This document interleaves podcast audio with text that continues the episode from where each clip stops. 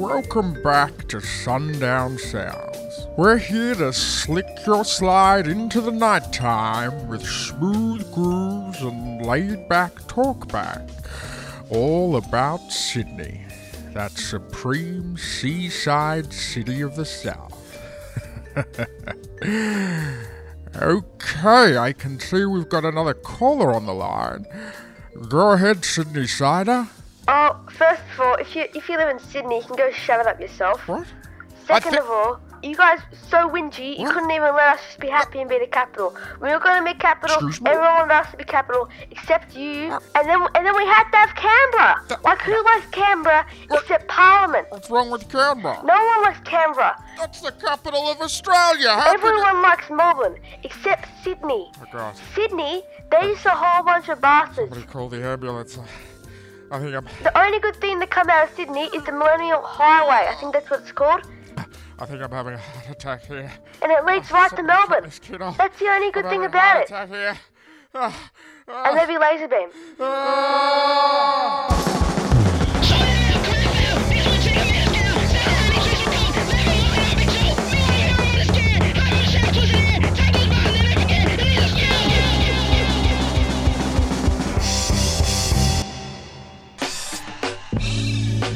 It's the Commonwealth of Dunces with me, Jump Daddy, aka JD Addy, alongside my dear cousin and co host Valancy Sterling. And today, Val, I can say I've finally done it. After years and years of an on again and off again relationship, I've left her. I've moved up and I've moved out from my hometown, Syd- Sydney. So now, I want you to give it to me straight. After years of biting your tongue as a Melburnian, tell me, and tell me the truth this time. What do you really think of her? Ah, JD, thanks for asking. I've always thought of Sydney as somewhere that has really strong contrasts between the parts that are beautiful and very privileged, and then the parts that are hidden away further out, not near the harbour, not where visitors go. Um, my impression is it's a hard city to live in if you don't have money, and definitely because it's had it easy in terms of being the first city, the biggest city, the city with an obvious beauty.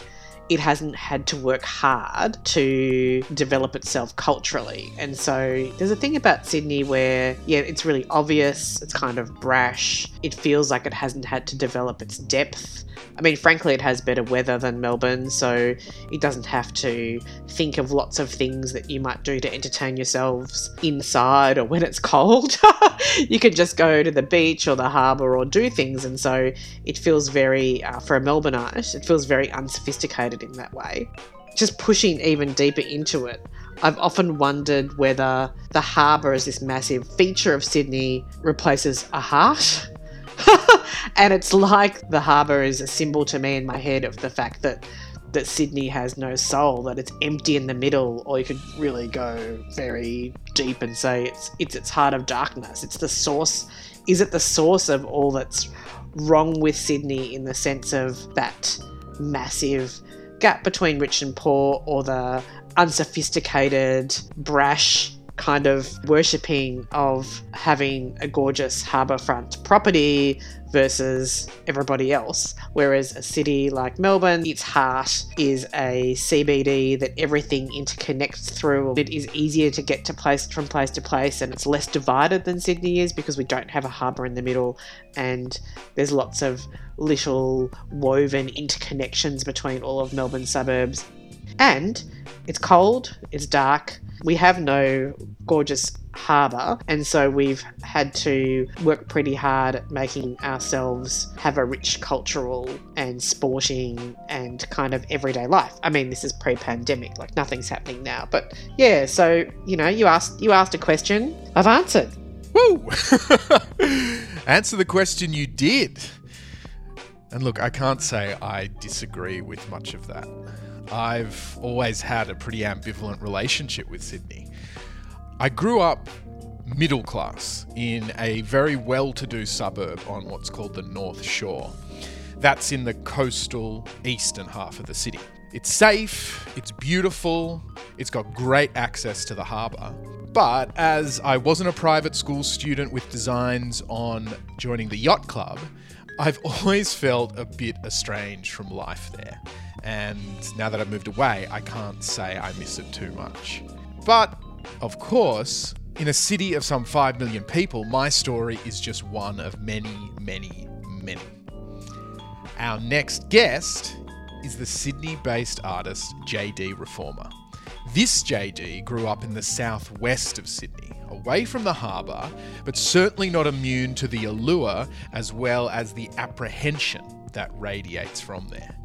JD is the son of Filipino immigrants and he's made his own way through the very photogenic, if sometimes soulless city of our childhood.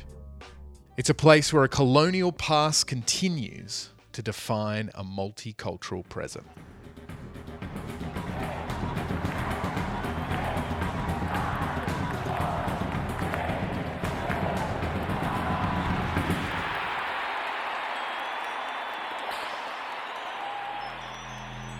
For me, it's most pronounced with people from the North Shore, but I think across Sydney, everybody is very obsessed with where you went to high school.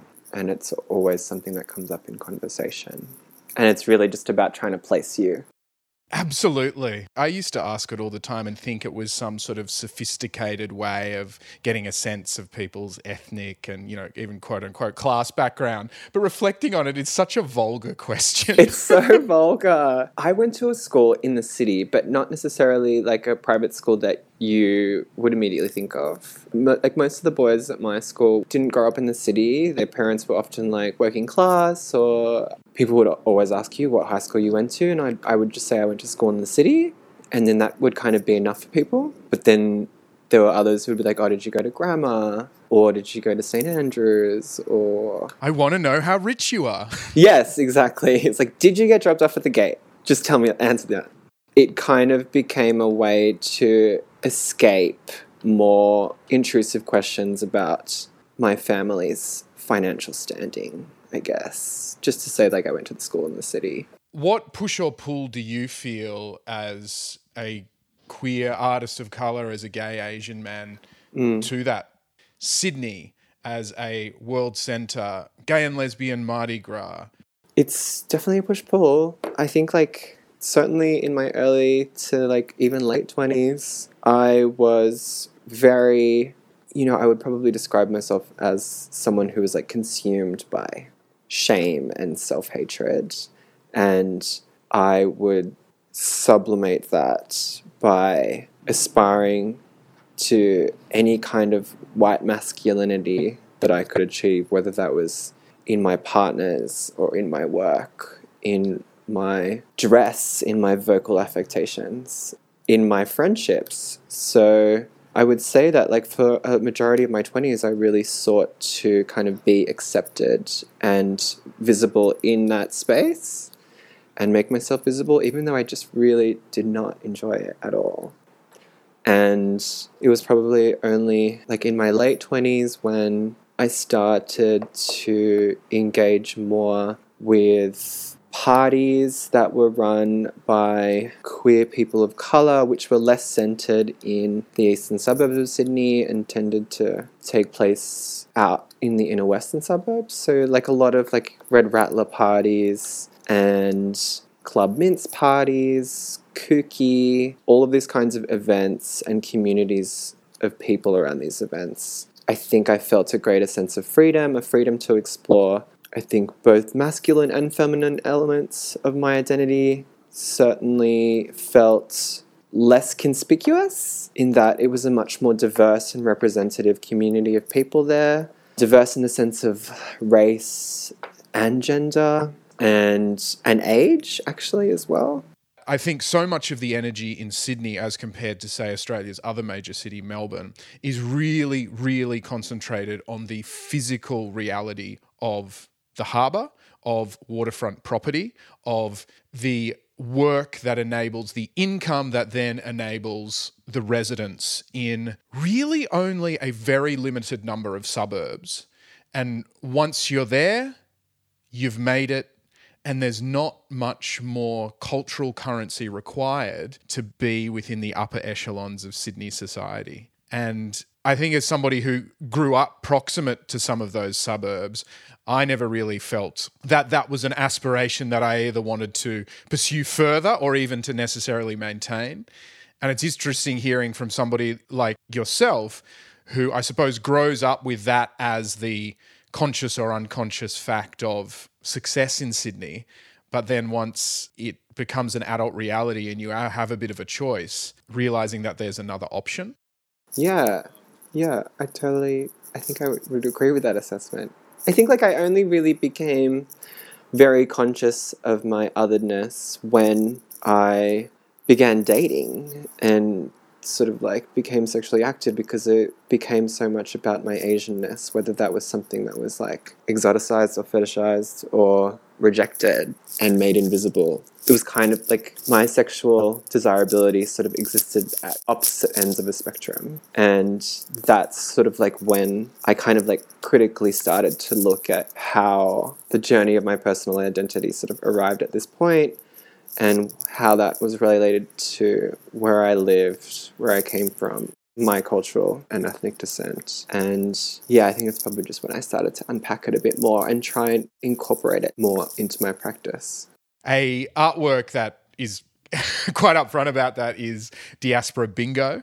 Um, yeah. Can you give a quick description about what that was and what it looked like and how it worked? Sure.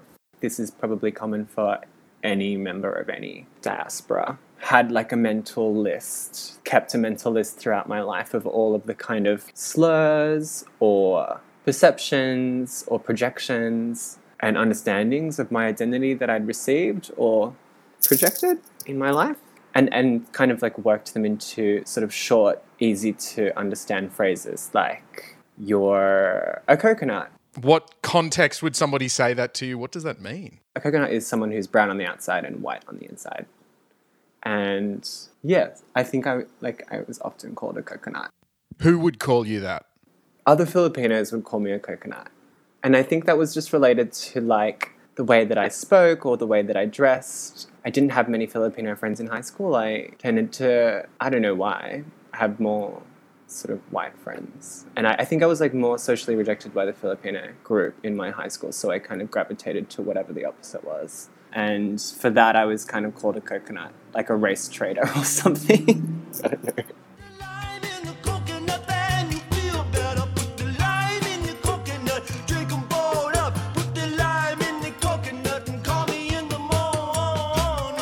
Pejorative in the sense that, you know, you're denied this sort of sense of authenticity of being like a true Filipino, whatever that is. It can feel like a compliment as well sometimes because, you know, as the child of immigrants who have worked their entire lives to assimilate you into the culture, into the dominant culture, then it feels like a recognition of that lifelong endeavor of theirs for you to be this like white passing person, I guess. So I don't know, I think it's sort of complex, but basically it's brown on the outside, white on the inside. What about Yoso, and apologies if I mispronounce this, Yoso Maganda? That's pretty good. That's pretty good. Yoso Maganda is uh, well, Maganda translate as translates as beautiful. Ah. Yeah, it's like beautiful, good, nice. Like Magandang umaga would be like beautiful evening. So Maganda is most often used to like describe like someone's physical beauty, and it's something that I kind of became aware of more through my sisters or even my mum, and it was usually like compliments they would receive, like from white men. It was a way of complimenting them and showing that they kind of have like a level of grasp of the language, but at the same time, it kind of betrays in that person a sense that they are, will only engage with the culture insofar as it benefits them so yeah it's kind of like uncomfortable it's just like you know you receive a compliment from someone they've only learned the part of the language that they hope they can attract you with it was it was about being and feeling objectified by the white gaze sorry yeah that was like a really long roundabout way of saying that A long roundabout way of saying that probably the only word that George Christensen knows in Tagalog is Maganda. exactly. yes, yes. Yeah. Do you have a favorite line from that diaspora bingo? Maybe like half Spanish is quite funny to me. There is a very complicated relate. I think oh, complicated relationship to all of our colonizers and occupiers, but particularly Spain. I think in the Philippines and in Filipinos there is a kind of reverence for that that lineage, and It's a bit weird. I don't know exactly how to characterize it. My, I think in myself and in my sisters and my family came from my father who would, and I don't know if this is true or not, but he would say that his grandfather was Spanish. And so he would claim to be half Spanish, uh, like quarter Spanish, and then we would just claim it because it felt like a more I don't know, like acceptable, and it made us sort of like racially more appealing to people. And there's also like a fetishization of Eurasian beauty, which, if you are socially and sexually rejected or exoticized, then being able to claim the power, the privilege that comes with Eurasian beauty is really appealing. On that notion of Eurasian beauty, one of the things I found quite striking uh, when, say, considering the media in countries like the Philippines or indeed Indonesia and elsewhere, is that compared to the general populace, the people, particularly on TV, there's a really high incidence of people of Eurasian descent in a country that 98% of the population simply would not reflect. Yeah, absolutely. I would say that like 98% of like media personalities in the Philippines are I mean, essentially imported from Australia and America or anywhere where Eurasians exist and can be imported from. I think that a lot of that descends from the beauty of Imelda Marcos, who, for those who don't know, was the wife of uh, the Filipino president Ferdinand Marcos.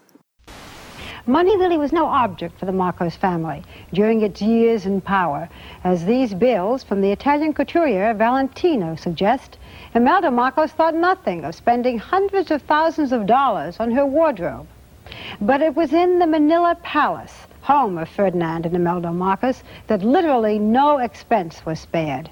Imelda was like particularly famed for her beauty. She's actually a former beauty queen, but not, she was crowned like Miss Manila, which was actually like a title that was given to her by the mayor of Manila as a consolation for not being crowned Miss Philippines. She kind of like demanded it of him because she was so upset at the loss, which I find very, very endearing and an interesting quality. Yeah, get that cake, girl. yeah, I know. She's like, actually, you've made a huge mistake. um, so, you know, being the figure that she was, and obviously, like, the infamy of the Marcoses is very, like, globally known and understood. I think also Imelda's personality, beauty, her have really impacted a, an entire generation of Filipino women, for better or worse. There are quite a lot of echoes of, say, the, the mix up in prize giving was, say, the 2015 Miss Universe competition, where the Filipina entrant, Pia Alonso Wurtzbach, there's a great Eurasian name for Yeah. you, uh, was eventually revealed to be the winner after another nation's contestant had mistakenly been Mm-hmm. announced as such. And the, the host was, of course, Steve Harvey, the famed African American comedian who's known for gurning at prime time when people on the US version of Family Feud, you know, say a naughty word and he just looks at the camera and is, shrugs his shoulders. And He is like a he's like a picture you can hear. Like I just Yes. know exactly. so Steve asked the eventual Filipino winner, Earlier this year, there was a controversy in the Philippines about the United States reopening a military base in your country. Do you think the United States should have a military presence in your country? I think that the United States and the Philippines have, has always had a good relationship with each other. We were colonized by the Americans and we're We have their culture in our traditions even up to this day. And I think that we're very welcoming with the Americans, and I don't see any problem with that at all. I think it was the perfect answer, not because it was just diplomatic and full of poise, but also because it communicates in a very real and authentic way the the w- way that Filipinos are educated about their colonial pasts. If Miss Universe is the epitome of a certain universal, very much grounded in Western or even American sep- conceptions of female beauty and poise and diplomacy, perfection all round. Now that I have left my hometown of Sydney, now that I look back uh, at it from a distance of some few hundred kilometres, who have I left behind in a metaphysical sense? Who would be Miss Sydney? Is there a persona, real or imagined, who um, sums up the Emerald City? The Emerald City. Oh my god. I mean, like, Benji Ra is pretty fantastic. And for me, she occupies a real center of thought in Sydney right now. For those who don't know her, Benji Ra is a performer, dancer, artist. She is like the mother of House of Slay, just kind of like the founder of ballroom culture in Australia. And she is half Filipino, half Australian. And yeah, I think that she would be a great Miss Sydney. Very cool. Okay, well, I think you've made a call there, JD, that you can never resolve from now. Oh my god. Future Miss Sydney, the ideal of all that Australia's biggest and oldest Sydney has to offer is embodied in the wonderful Benji Ra. As we finish up, JD, are there any other initiatives of yours that you've got coming up that you want to let the world know all about? I am going to be a finalist in the John Fries Prize opening in September, and I'm looking forward to my first solo at a commercial gallery towards the end of this year as well. Cool. All right. Uh, what would be your, I don't know, Philo Southwestern Sydney sign off? How do you? Oh my god. I'm so mortified. I don't think I have one, babe. That's fine. Okay. Well, we'll simply say thank you to St. Quentin, uh, super producer. And it's it's goodbye from me and goodbye from JD. Pretty much from the minute that Benji could walk, she was singing, dancing, playing with expression and performance.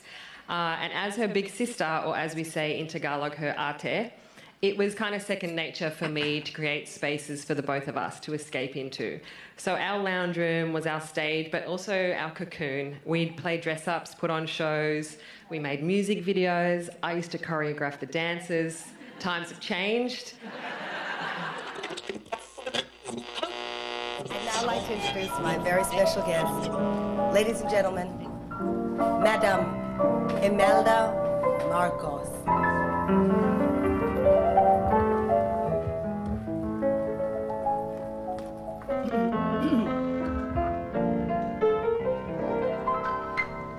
The sun should tumble from the sky, if the seas should suddenly run dry, if you love me, truly love me, let it happen, I don't care. If it seems that everything is lost, I will smile and never count the cost. If you love me, truly love me, let it happen, darling. I won't